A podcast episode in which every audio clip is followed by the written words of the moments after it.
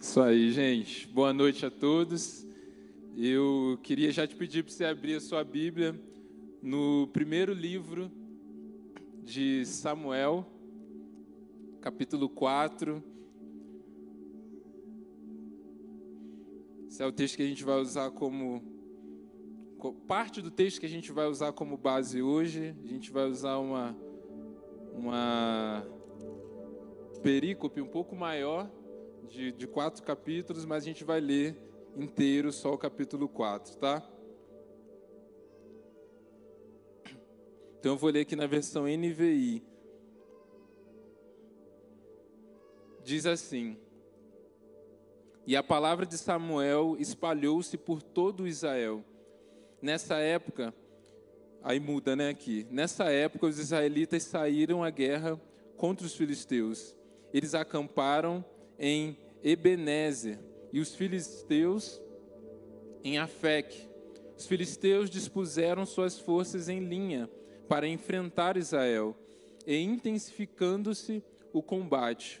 Israel foi derrotado pelos filisteus, que mataram cerca de 4.000 deles no campo de batalha. Quando os soldados voltaram ao acampamento, as autoridades de Israel perguntaram: por que o Senhor deixou que os filisteus nos derrotassem? E acrescentaram: vamos a Siló buscar a Arca da Aliança do Senhor, para que ele vá conosco e nos salve das mãos de nossos inimigos. Então mandaram trazer de Siló a Arca da Aliança do Senhor dos Exércitos, que tem o seu trono entre os querubins. E 2 filhos de Eli, Ofni e Finéias, acompanharam a Arca da Aliança de Deus. Quando a Arca da Aliança do Senhor entrou no acampamento, todos os israelitas gritaram tão alto que o chão estremeceu. Os filisteus ouviram os gritos e perguntaram: o que significam todos esses gritos no acampamento dos hebreus? Quando souberam que a Arca do Senhor viera para o acampamento, os filisteus ficaram com medo e disseram: deuses chegaram ao acampamento, ai de nós, nunca nos aconteceu uma coisa dessas. Ai de nós, quem nos livrará das mãos desses deuses poderosos? São os deuses que feriram os egípcios com toda espécie de pragas no deserto. Sejam fortes, filisteus, sejam homens, ou vocês se tornarão escravos dos hebreus, assim como eles foram escravos de vocês. Sejam homens e lutem. Então os filisteus lutaram, e Israel foi derrotado. Cada homem fugiu para sua tenda. O massacre foi muito grande. Israel perdeu 30.000 homens de infantaria. A arca de Deus foi tomada, e os filhos de Eli, Ofni e Finéias, morreram.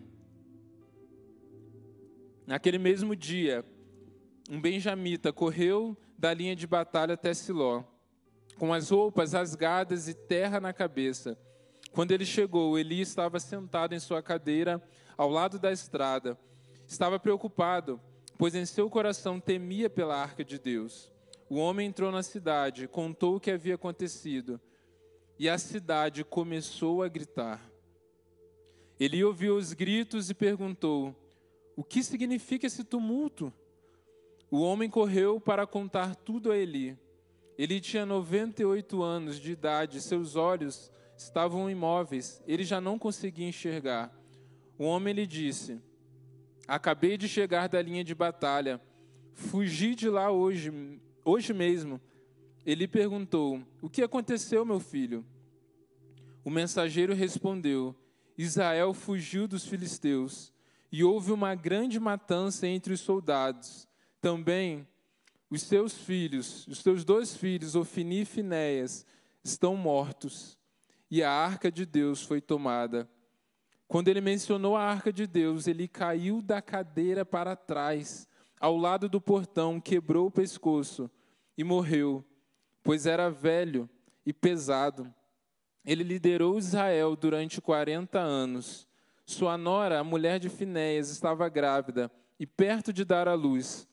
Quando ouviu a notícia de que a arca de Deus havia sido tomada, e que seu sogro e seu marido estavam mortos, entrou em trabalho de parto e deu à luz, mas não resistiu às dores de parto.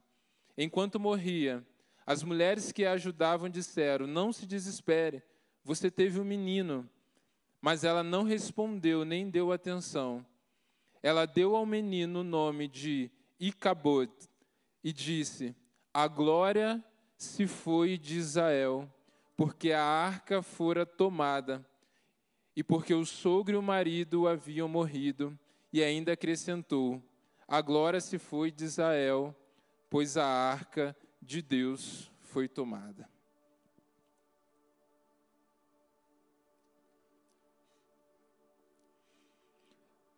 A gente está trabalhando, a gente vai até o final do ano com uma série de mensagens que é a presença de Deus.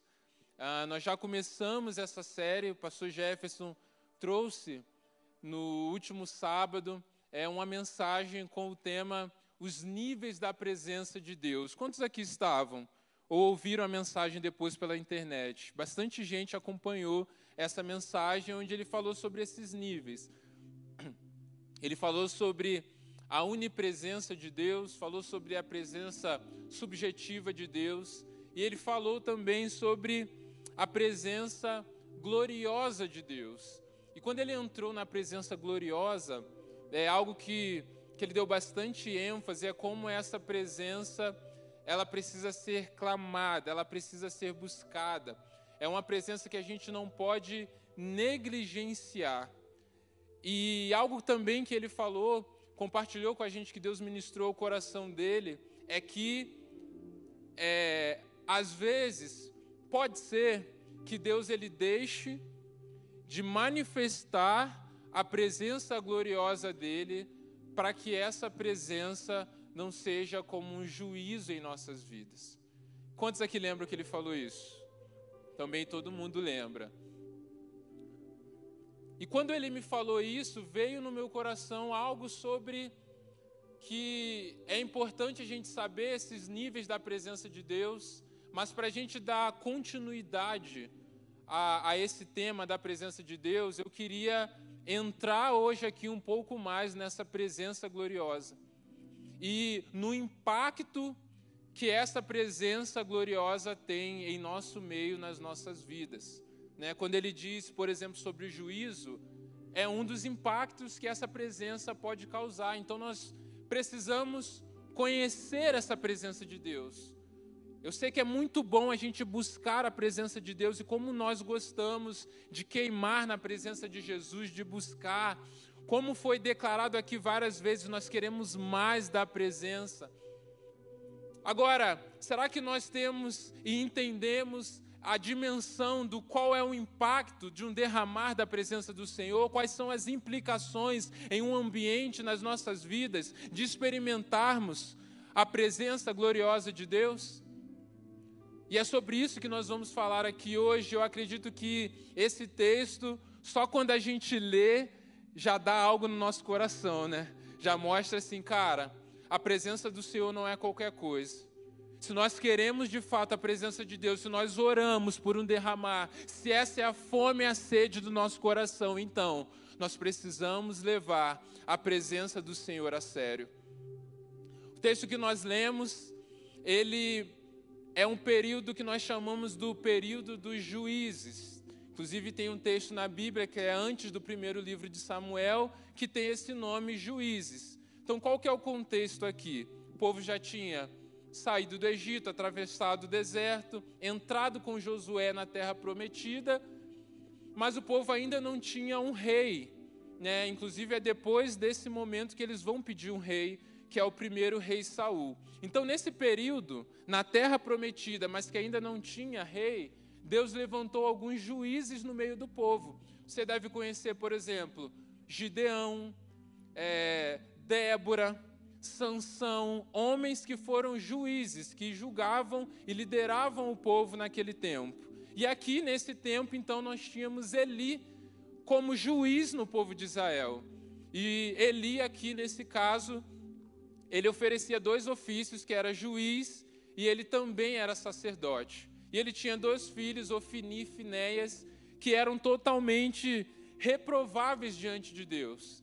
As pessoas iam lá, levavam sacrifício no templo e eles roubavam esse sacrifício. Eles pegavam parte daquilo que era oferecido para Deus, eles pegavam para eles mesmos. Às vezes, se a pessoa não queria entregar, eles tomavam das pessoas, além de se relacionarem com mulheres ali no santuário. Muitas vezes, essas mulheres eram violentadas.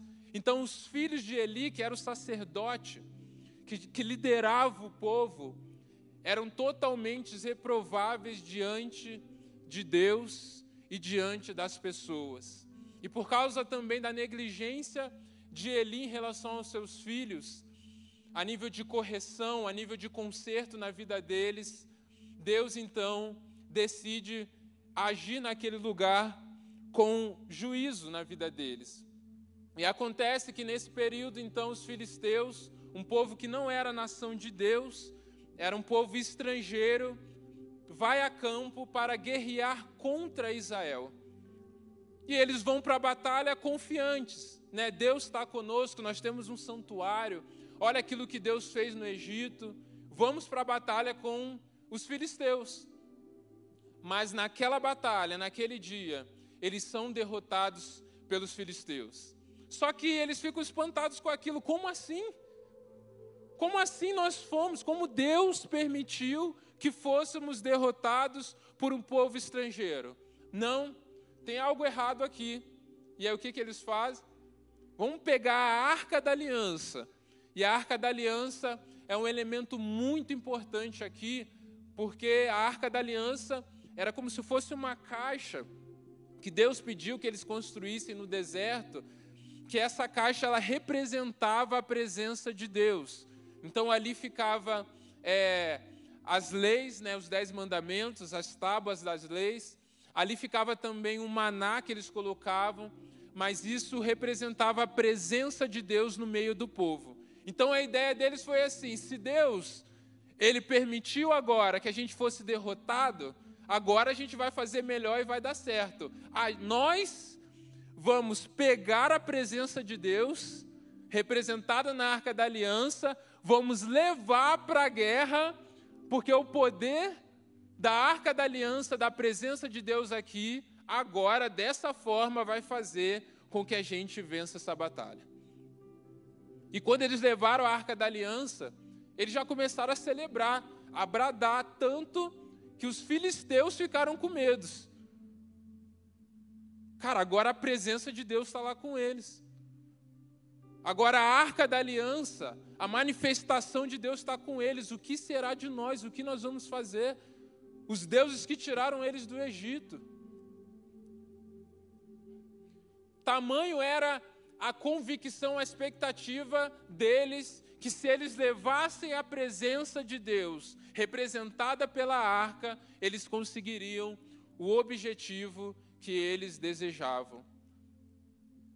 E aconteceu que, mesmo com a Arca da Aliança lá, que representava essa presença, eles lutaram contra os filisteus, e 30.000 homens morreram, inclusive Ofni e Finéias, que eram os filhos do sacerdote. E isso nos chama muito a atenção, porque eles tinham a presença de Deus com eles, e a expectativa deles em relação ao potencial de poder, de glória, da arca, da presença de Deus ali com eles, não estava errada. É verdade que com a presença de Deus ali com eles, eles tinham nessa representação um poder necessário para vencer os filisteus e qualquer outro exército, qualquer outro império que lutassem contra eles. Mas eles esqueceram de uma coisa, que a presença de Deus não é apenas sobre o quão diligente nós somos no processo de busca dela, que vai fazer com que ela se manifeste. Mas Deus também está preocupado com a finalidade pelo qual nós queremos a presença de Deus. Porque se a gente for olhar na prática, eles levaram a presença de Deus. Eles quiseram estar ou quiseram que a presença de Deus estivesse com eles. Só que o problema aqui é que a finalidade deles estava errada. O problema aqui é que eles não queriam um compromisso com a presença de Deus. O que eles queriam é usar a presença de Deus, usar o poder de Deus para um desejo deles, para uma luta deles, sem consultar o Senhor sobre qual era a sua vontade, sem consultar o Senhor sobre o que Ele queria fazer na vida do povo. E quando a gente olha para as nossas vidas, cara, a gente sabe o que a gente precisa fazer para buscarmos mais de Deus na prática. A gente não sabe que a gente precisa dedicar tempo. A gente não sabe que a gente precisa ter disciplina. A gente não sabe que precisamos ser constantes, que precisamos ter um lugar, ter um dia. A gente sabe, na prática, aquilo que nós precisamos fazer para desenvolver uma intimidade na presença de Deus. A gente sabe que a gente precisa ir para o nosso secreto. Mas a pergunta que nós precisamos nos fazer é: por qual finalidade nós queremos a presença de Deus em nosso meio? Qual é o objetivo? A gente vem aqui, a gente adora, a gente pula, a gente fala: Senhor, eu quero mais da Tua presença. Mas qual é o alvo dessa experiência de estar na presença de Deus, que está em primeiro lugar no nosso coração? Porque nós podemos querer a presença de Deus como eles quiseram, buscar a presença de Deus como eles buscaram, e a presença de Deus estava no meio deles, mas estarmos com o coração com uma finalidade errada. Talvez a gente quer estar na presença de Deus porque a gente acha que é legal, porque a gente quer ter uma sensação legal, porque a gente quer, minha semana está muito pesada, então eu vou no culto buscar a presença de Deus para eu sair mais leve. Eu quero dar uma relaxada. Talvez eu precise de algo, tenha um objetivo, um desejo na minha semana, e eu quero buscar a presença de Deus porque eu quero ter o empoderamento para conseguir aquilo que eu desejo, para conseguir aquilo que eu quero. Isso era o que estava no coração deles.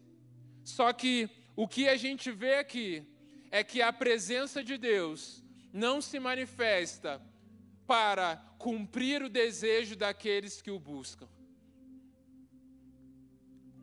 A presença de Deus, a manifestação gloriosa dele, pode ser como resposta à nossa fome e à nossa sede. Agora, uma vez que a presença de Deus se manifestou, ela não se submete mais à nossa vontade. A presença de Deus não é como uma varinha mágica. Agora a presença de Deus, eu atraí a presença de Deus aqui, e agora eu vou brincar de Harry Potter.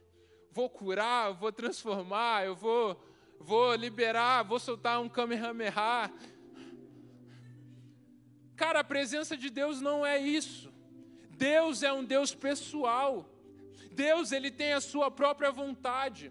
E embora eu e você possamos sim colocar o nosso coração diante dEle, buscarmos Ele com fome, com sede, adorarmos de todo o coração, para que Ele sinta prazer em estar em nosso meio, nós temos que estar prontos, porque uma vez que Deus se manifesta num lugar, nós não podemos mais controlar. Uma vez que a glória de Deus se manifesta num lugar, nós perdemos o controle e podemos apenas dizer: sim, Senhor, agora faça conforme a Tua vontade. Nós queremos a vontade, nós queremos a presença de Deus, mas a pergunta é: será que nós estamos prontos para sermos obedientes àquilo que a presença gloriosa do Senhor vai pedir de nós? Será que é com esse desejo que nós temos buscado essa presença gloriosa? Porque nós queremos abrir mão da nossa vontade, daquilo que talvez é mais importante para nós. dos nossos desejos que nós colocamos diante de Deus para falarmos assim: Senhor, eu quero perder o controle, eu só quero fazer aquilo que o Senhor quer. Porque a presença do Senhor gloriosa que se manifestou naquele lugar cumpriu exatamente aquilo que Deus tinha dito a Samuel.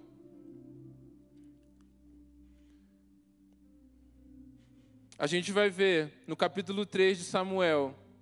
Então o Senhor disse a Samuel: estou prestes a realizar algo em Israel que fará tinir os ouvidos daqueles que ouvirem a respeito. Cumprirei do começo ao fim todas as ameaças que fiz contra Eli e sua família. Eu os adverti de que castigaria sua família para sempre, pois seus filhos blasfemaram contra Deus, e ele não os repreendeu por seus pecados.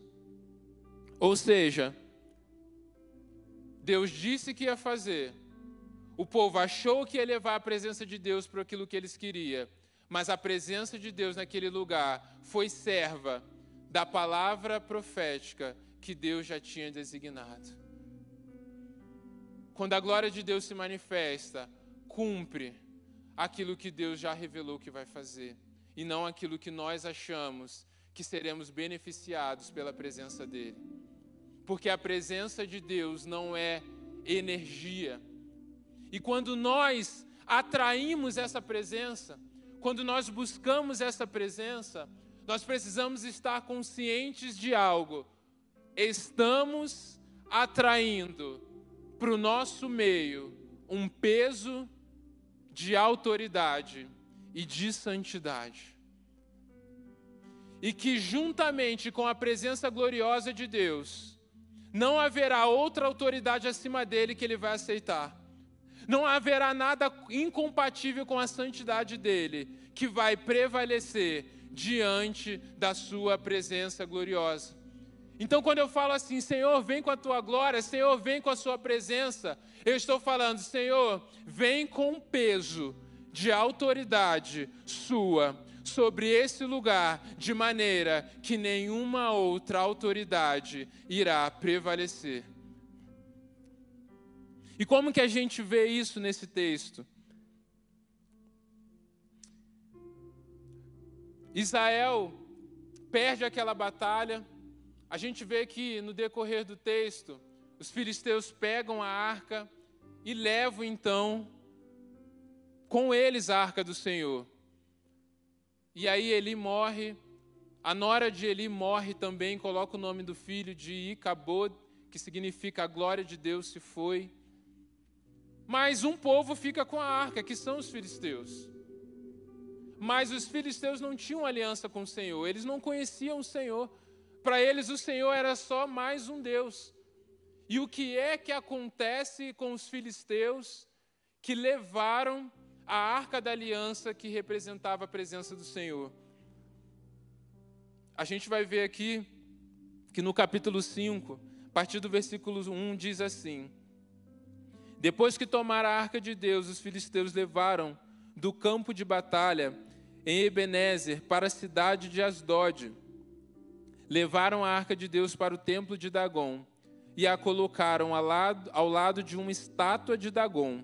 Contudo, na manhã seguinte, quando os moradores de Asdode se levantaram, viram que Dagom estava caído com o rosto em terra diante da arca do Senhor.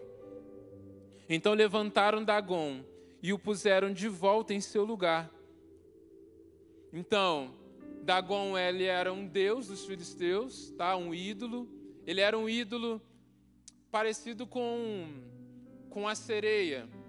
Então ele era corpo de homem e rabo de peixe, tá? Então os filisteus, eles chegaram até Asdode através do mar. Eles eram conhecidos como o povo do mar. E ele tinha esse Deus como Deus principal, que era Dagom. Na primeira vez, no primeiro dia que a Arca da Aliança estava na casa onde ficava esse Deus, no templo dele, o Deus estava caído quando eles chegaram lá no outro dia. Mas aí o texto continua.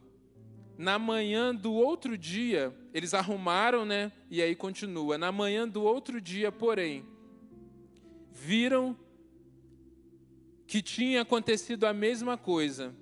Dagom estava caído novamente, com o rosto em terra, diante da arca do Senhor. Dessa vez, a cabeça e as mãos de Dagom tinham sido quebrado, estavam junto à porta de entrada, somente o corpo permaneceu intacto. O povo levou a presença de Deus com ele, os filisteus, colocaram junto com outro Deus, mas a presença de Deus naquele lugar não permitiu que Deus ele fosse como mais um ídolo naquele lugar. E o próprio Deus se manifestou naquele lugar para deixar claro que para você estar diante da presença dele, diante da glória dele, era necessário ter uma aliança verdadeira com ele. Era necessário ter uma vida com ele. A Arca da Aliança, inclusive, a aliança da lei, os 10 mandamentos, vamos pensar assim, estava dentro dela. E dentro dela estava escrito: não façam outros deuses, não adorem outros deuses ou ídolos além de mim. Mas eles não sabiam disso. E Deus 2 vezes mostra isso para ele. Se a gente vê a continuidade do texto, a gente vai ver que a coisa piora muito mais. As pessoas de Asdode começaram a desenvolver tumores nela. Elas começaram a ficar doentes. A glória de Deus naquele lugar começou a fazer as pessoas morrerem de tumores. É como se o pecado delas tivesse sido colocado para fora no corpo físico. Aí eles falam assim: vamos tirar de Asdode, vamos levar para Gate. Chega em Gate, a mesma coisa acontece. As pessoas começam a ficar doentes com tumores. Até que eles falam assim: agora vamos levar para outra cidade. As pessoas da outra cidade falaram assim: não, peraí, aqui não. O que a gente vai fazer com essa presença? Todo lugar, toda cidade que a glória de Deus vai, as pessoas começam a morrer, as pessoas começam a ficar doentes. Que Deus é esse? Nós precisamos devolver a arca para os hebreus. Tamanho o impacto da glória de Deus em um povo que não tinha uma aliança com ele. E aí eles falam assim: vamos fazer o seguinte, a gente não sabe se essas pragas é o Senhor que está mandando. Tudo isso, gente, vocês vão ler depois em casa durante a semana, a partir do capítulo 4 de 1 Samuel. Mas eu vou contar aqui para vocês mais resumido. Já que a gente não sabe se é um juízo do Deus deles, ou se é fruto do acaso, da natureza, essas doenças, a gente vai pegar 2 vacas que acabaram de ter filhotes, a gente vai botar numa carroça, vamos botar a Arca da Aliança, vamos botar uma oferta de culpa para afastar também essa praga da gente. E é assim: vamos botar as 2 vacas no meio do caminho. Se as vacas voltarem para os filhotes, que seria o natural, a gente sabe que foi mesmo fruto do acaso, porque as vacas voltaram e ficaram aqui.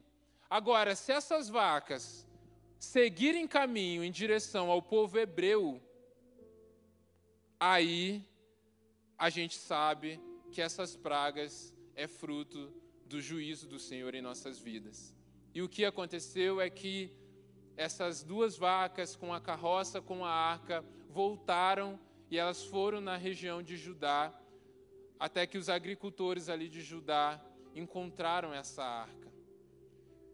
Então, a autoridade de Deus, que não permite que outra autoridade esteja na sua presença, foi tão grande que aquele povo que roubou a arca reconheceu que precisavam se livrar dela porque senão todos eles morreriam por causa dos seus ídolos, por causa da sua idolatria e porque não tinham uma aliança, não tinham fidelidade com o Senhor.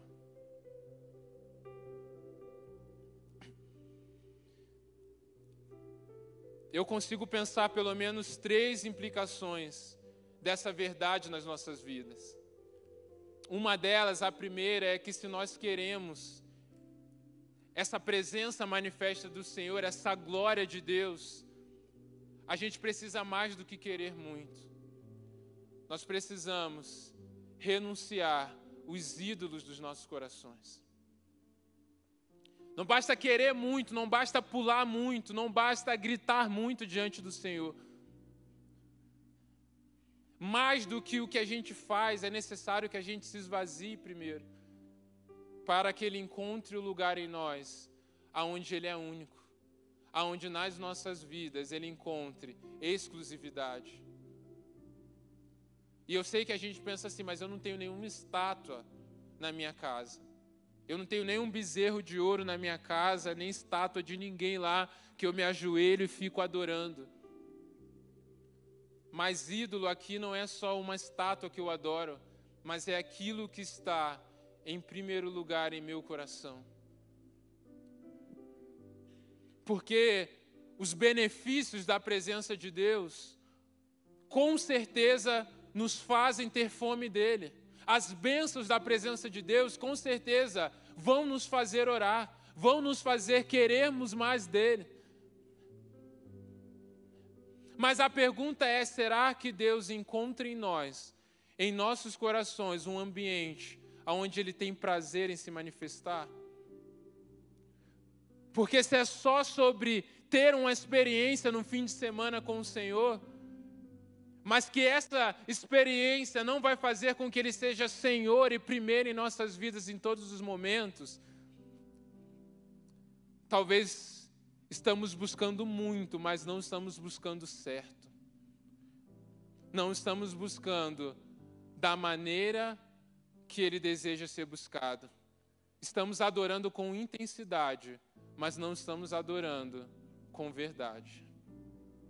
E a verdade é que Deus, Ele quer estar em um lugar que Ele é primeiro. A segunda implicação é que Deus, Ele tem autoridade uma vez que Ele manifesta a sua presença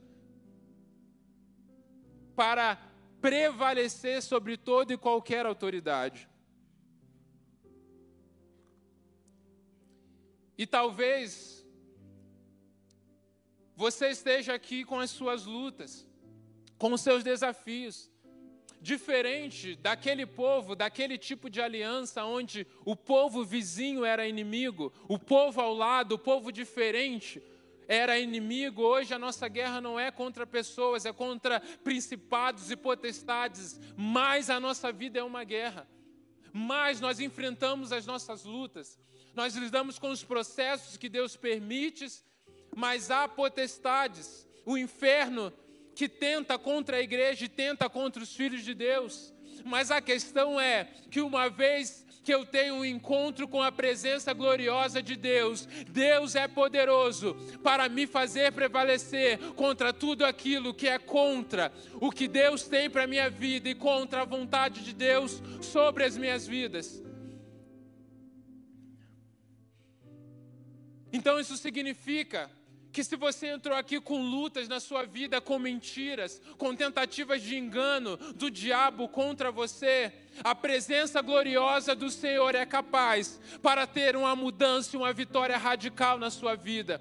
Se lá na sua casa você ver uma obra do inferno, uma obra do mal prosperando contra a sua vida, contra a vida dos seus filhos, contra a vida do seu pai, a presença gloriosa de Deus é poderosa. Se você acha que na nação há potestades, há autoridades que militam contra a vontade de Deus, eu quero te dizer algo: a presença manifesta e gloriosa de Deus é suficiente para eliminar tudo aquilo que é contra a sua vontade, porque Deus não permite na sua presença que prevaleça diante dele tudo aquilo que é contra a sua autoridade e é incompatível com a sua santidade.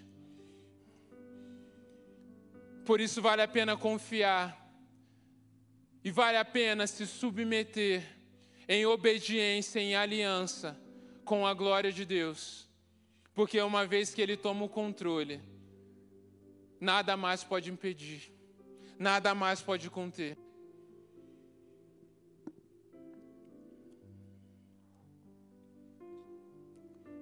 Mas ainda tem mais. E essa implicação, essa terceira, do impacto da presença de Deus em nosso meio, é algo muito sério e você precisa levar isso a sério. Porque uma coisa é, antes da glória de Deus se manifestar, a gente entender que a glória de Deus, ela não está se manifestando em alguns níveis, porque nós ainda não estamos o buscando com o preparo, com o coração que Ele deseja de nós. Mas uma outra coisa é quando a glória de Deus já está presente. No capítulo 6 de 1 Samuel, mostra um pouco do que aconteceu, agora não quando a presença de Deus estava com os filisteus. O que aconteceu quando a presença de Deus voltou para os hebreus. Diz assim, versículo 13 e 14. Os moradores de Bet-Semes estavam colhendo trigo no vale, e quando viram a arca, se encheram de alegria. A carroça entrou no campo de um homem, chamado Josué, e parou ao lado de uma grande pedra. Então o povo quebrou a madeira da carroça para fazer fogo, matou as vacas e as ofereceu ao Senhor como holocausto. Versículo 19 e 20. O Senhor matou 70 homens de Bet-Semes, porque olharam para dentro da arca do Senhor. E o povo chorou muito por causa da grande matança. Quem pode estar na presença do Senhor, este Deus Santo? Clamaram: para onde mandaremos a arca daqui? Cara, você já parou para pensar? O povo está feliz, a arca de Deus voltou, a presença de Deus voltou. E eles pegam, naquele meio de celebração, mais 70 levitas, abrem e olham dentro da arca. E Deus mata esses 70 homens. Esses homens morrem, porque a atitude deles era claramente contra a lei do Senhor, que já previa que eles não poderiam tocar e nem olhar dentro da arca, tamanho nível de glória que estava ali. Até para você conduzir a arca, tinha uma maneira correta que Deus deu, você não podia pegar na arca. Depois, em 2 Samuel, a gente vai ver que ali no período de Davi, tinha alguns homens carregando a arca, quebrou lá, o cara tentou pegar a arca na mão, bum, morreu. Então, Deus tinha dado os meios para que a santidade dele não fosse corrompida. Para que as pessoas tivessem um preparo ideal para estar diante da sua presença. Mas esses homens foram negligentes diante da presença do Senhor. E eles morreram por causa do nível de glória que estava naquele lugar. E isso gera um temor no nosso coração. E a pergunta que a gente precisa fazer é exatamente a pergunta que eles fizeram. Quem pode estar diante da presença desse Senhor, este Deus Santo? Eles reconheceram que o problema não estava em Deus, Deus era santo. O problema é que não existia na terra alguém compatível com esse nível de glória. Alguém que conseguiria estar diante de um derramar da glória de Deus, de um manifestar da glória de Deus, em um nível tão grande como nessa arca.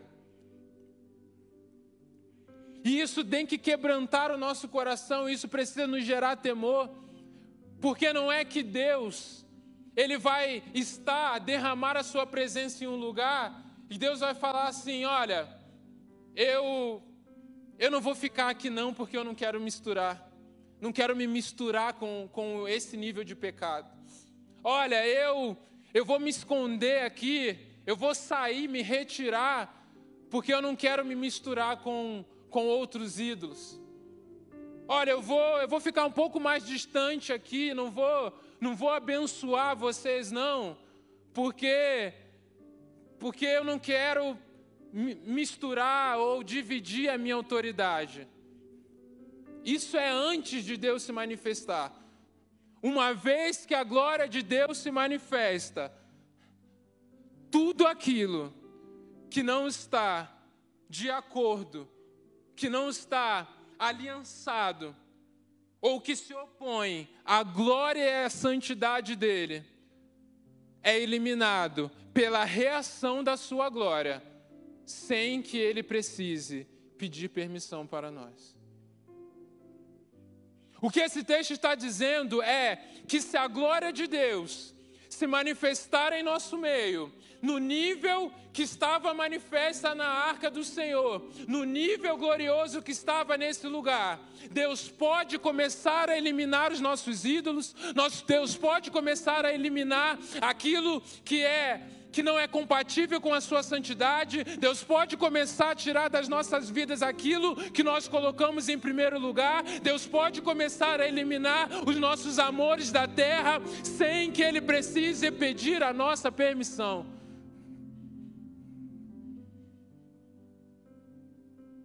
Essa é a verdade da majestade, da glória e da presença do nosso Deus. Quem pode ficar de pé diante da sua glória?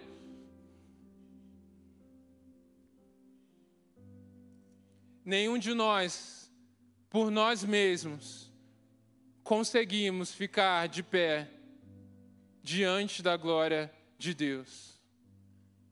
E eu não estou falando de cair na unção.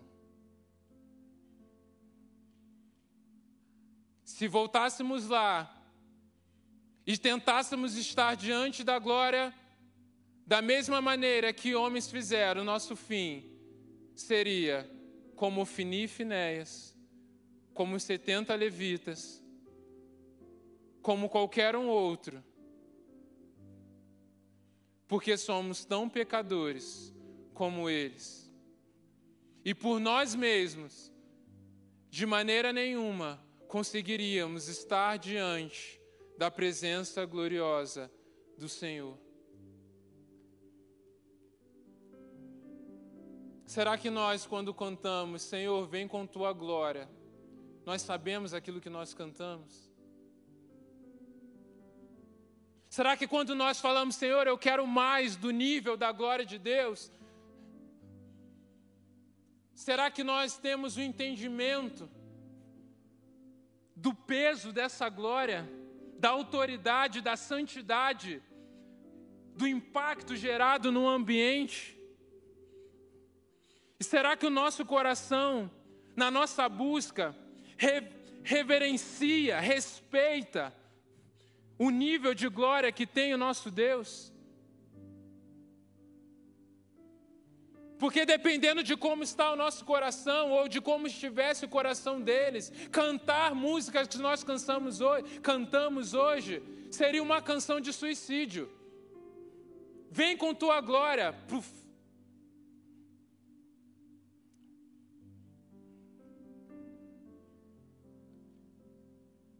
porque queriam experimentar da glória representada na Arca da Aliança, mas não estavam alinhados com a aliança que Deus tinha com eles. E eu sei que gera temor isso no nosso coração, essa realidade. E talvez um pouco mais do que o temor de respeito. Talvez gere medo. Talvez, ouvindo toda essa realidade daquilo que aconteceu com esse povo, a gente passe a pensar assim, talvez eu não deveria buscar a presença de Deus. Mas a história não acaba aí. Samuel 7, a partir do versículo 1, diz assim: Então os homens de Quiriate-Jearim foram buscar a arca do Senhor. Eles a levaram até a casa de Abinadabe, numa colina, e a consagraram, e consagraram seu filho Eleazar para tomar conta da arca do Senhor. A arca permaneceu em Quiriate-Jearim por muito tempo, 20 anos no total. Durante esse período, todo Israel lamentava à espera de alguma ação do Senhor. Cara, 20 anos depois dali, a arca ficou como se fosse escondida. E o povo lamentando porque não tinha mais a ação do Senhor. Mas aí, continua dizendo assim: Então Samuel disse a todo o povo de Israel: Se de fato vocês desejam de todo o coração voltar ao Senhor, livrem-se de seus deuses estrangeiros e de suas imagens de Astarote. Voltem o coração para o Senhor e obedeçam somente a Ele. Então Ele os livrará das mãos dos filisteus. Assim os israelitas se desfizeram de suas imagens de Baal e de Astarote e serviram somente ao Senhor. Então Samuel lhe disse: Reúnam todo Israel em Mispá e eu orarei ao Senhor por vocês. Eles se reuniram em Mispá e tiraram água do poço e a derramaram diante do Senhor. Também jejuaram o dia todo e confessaram que haviam pecado contra o Senhor. Foi em Mispá que Samuel se tornou juiz em Israel. Quando os governantes filisteus ouviram que os israelitas haviam se reunido em Mispá, mobilizaram seu exército e avançaram. Ao saber que os filisteus se aproximavam, os israelitas ficaram muito assustados. Não pare de clamar ao Senhor nosso Deus, para que Ele nos salve dos filisteus. Imploraram a Samuel. Preste atenção. Então Samuel escolheu um cordeiro que ainda não mamava e ofereceu ao Senhor como holocausto. Suplicou ao Senhor em favor de Israel e o Senhor atendeu. Enquanto Samuel oferecia o holocausto, os filisteus chegaram para atacar Israel. Naquele dia, porém, o Senhor falou do céu com voz poderosa de trovão, provocando pânico entre os filisteus, e eles foram derrotados diante dos israelitas. Os soldados de Israel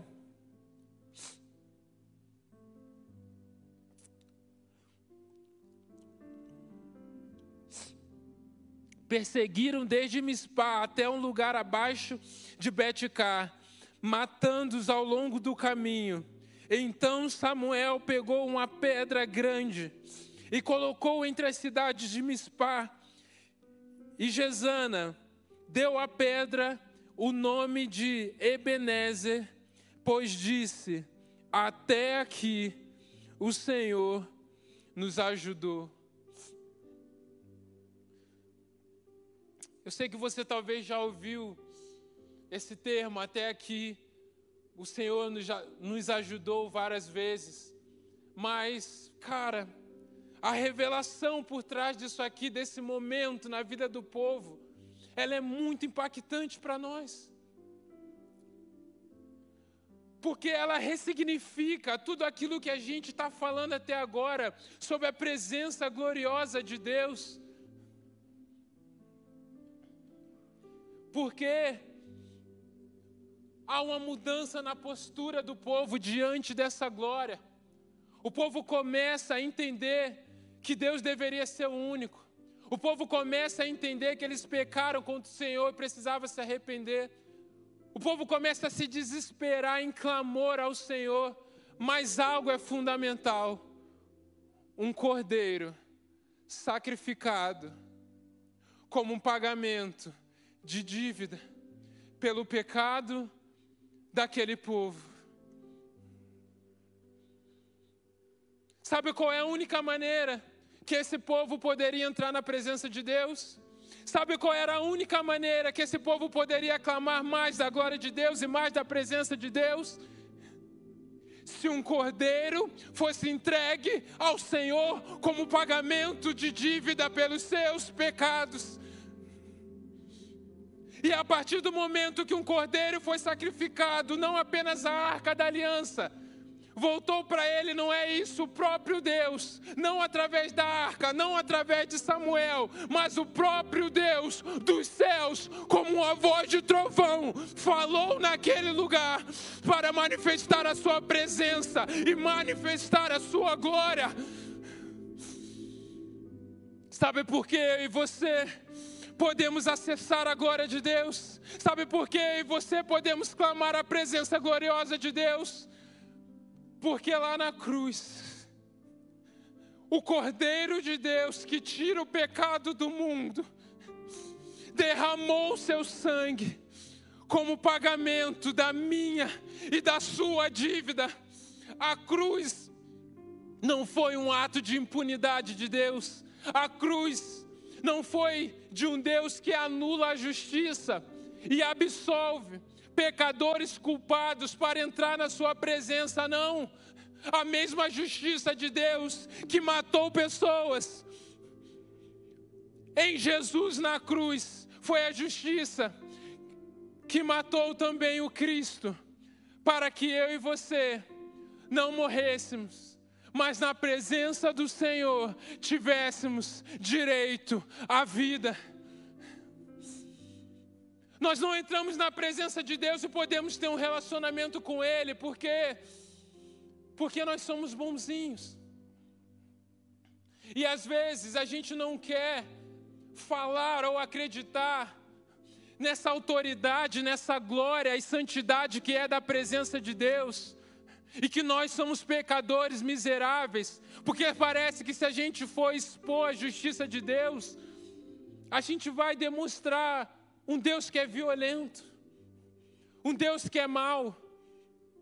Então não vamos dar ênfase na justiça e no juízo de Deus, vamos dar ênfase num Deus que é amoroso, num Deus que é fofinho, sabe? Num Deus que é meu parça, num Deus que eu sou o filhinho favorito dele. Porque a gente entende que a gente precisa vencer o espírito de orfandade, mostrando um paizinho, quando na verdade, o que vence um espírito de orfandade na nossa geração é um Deus que é real, um Pai que é verdadeiro. Porque eu pergunto para você, qual é a vantagem de nós termos a convicção que somos filhos de um Pai imaginário, de um Pai ilusório, de um Pai que é um recorte de Deus? Eu creio sim que Deus é Pai e que eu sou filho de Deus, mas o mesmo Deus que é amor é o mesmo Deus que é justiça. O mesmo Deus que quer ser encontrado com respeito, com temor. O mesmo Deus que agia nos textos que nós lemos, com glória e majestade e autoridade, Ele não mudou, Ele continua sendo justo, a glória de Deus continua, precisa ser reverenciada. Só que a justiça de Deus, a imutalidade de Deus e o amor de Deus não é uma má notícia para nós. Porque a justiça de Deus Ela é a boa notícia do Evangelho, de um Deus que no seu amor, diante de criaturas culpadas, decidiu enviar o seu próprio Filho para que cumprisse a nossa pena. Lá na cruz não foi pregado, está impune, está agiado o julgamento. Não, lá na cruz está escrito, está consumado. Está feito. Por que é que essa verdade, ao invés de me afastar de Deus, me atrai para Ele? Porque Jesus nos ensina que o segredo para amar e desejar mais de Deus não é achar que o que Ele fez por nós é porque nós somos bonzinhos. Mas o que a Bíblia nos mostra é que aquele que muito foi perdoado é aquele que muito amou. É por causa disso que nós encontramos em Deus misericórdias. É porque Deus é justo e amoroso e Ele não vai mudar. Que quando eu entendo que sou justificado por Ele, eu sei que eu acordo todos os dias e mesmo sendo pecador, as misericórdias dEle se renovaram e Ele não vai mudar de ideia sobre isso. Agora, a pergunta que a gente tem que fazer é: será que a gente tem levado isso a sério? Será que a gente tem entendido o que é queimar por Jesus? Porque se eu oro, se eu pulo, se eu canto buscando a Deus para ter uma experiência, para ter uma sensação, eu preciso ficar desesperado quando reconheço que eu merecia a morte diante da sua glória, a morte diante da sua santidade, mas eu posso estar diante da sua presença. É esse desespero que deve tomar conta do meu coração. Eu preciso pular ainda mais, eu preciso celebrar ainda mais, eu preciso ser muito mais ainda, tratar Ele como prioridade, porque eu entendi que estar diante da glória dEle só é possível porque um dia um cordeiro foi derramado como sacrifício substitutivo pela minha e pela sua vida. Eu não sei qual tem sido o seu entendimento, a maneira e a postura que você tem se colocado no seu secreto, ou mesmo nos cultos, para estar diante da presença de Deus. Eu não sei se você reconhece a dimensão de graça que é você poder vir ao culto e cantar, derrama mais da tua glória, e muitas vezes experimentar da presença gloriosa do Senhor. Mas querido, se você assim como eu, se há um desespero no seu coração, diante dessa verdade de entender que você não é merecedor, e que essa verdade precisa trazer arrependimento, quebrantamento, mudança radical, transformação. De que essa verdade precisa fazer você orar ao Senhor e falar: Senhor, pede o que quiser de mim, Senhor. Nada, que tudo que o Senhor pedir ainda é pouco diante daquilo que o Senhor fez. Se você entende isso, saia do seu lugar, venha até o altar, se coloque diante da presença do Senhor.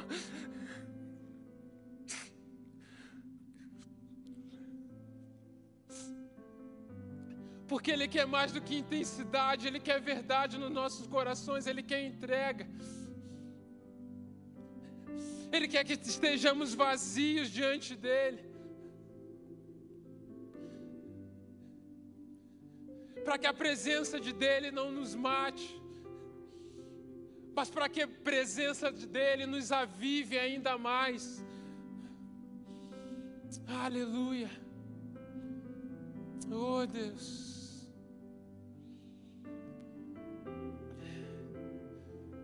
Começa a orar aí no seu lugar.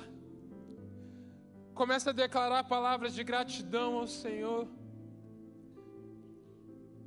de reconhecimento daquilo que Ele fez. Começa a dizer para Ele: não esconda nada, coloca para fora.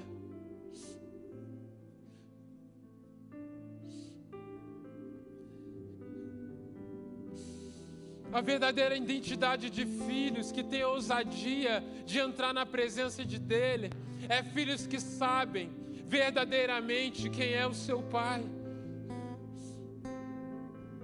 Mas filhos que têm reverência diante da presença dEle. E reverência não é ausência de liberdade. Reverência não é ausência de movimento. Reverência não é pular menos, não é dançar menos. Reverência não é fazer menos. Reverência é quando tudo que fazemos vem de um lugar de verdade, vem de um lugar de reconhecimento, vem do lugar de confissão de pecado, de arrependimento verdadeiro, de angústia, do impacto da presença. Vem diante do reconhecimento de que sozinho não conseguimos ficar diante da glória dEle. Nós vamos adorar, e eu queria que você tivesse, que você colocasse para fora aquilo que está no seu coração.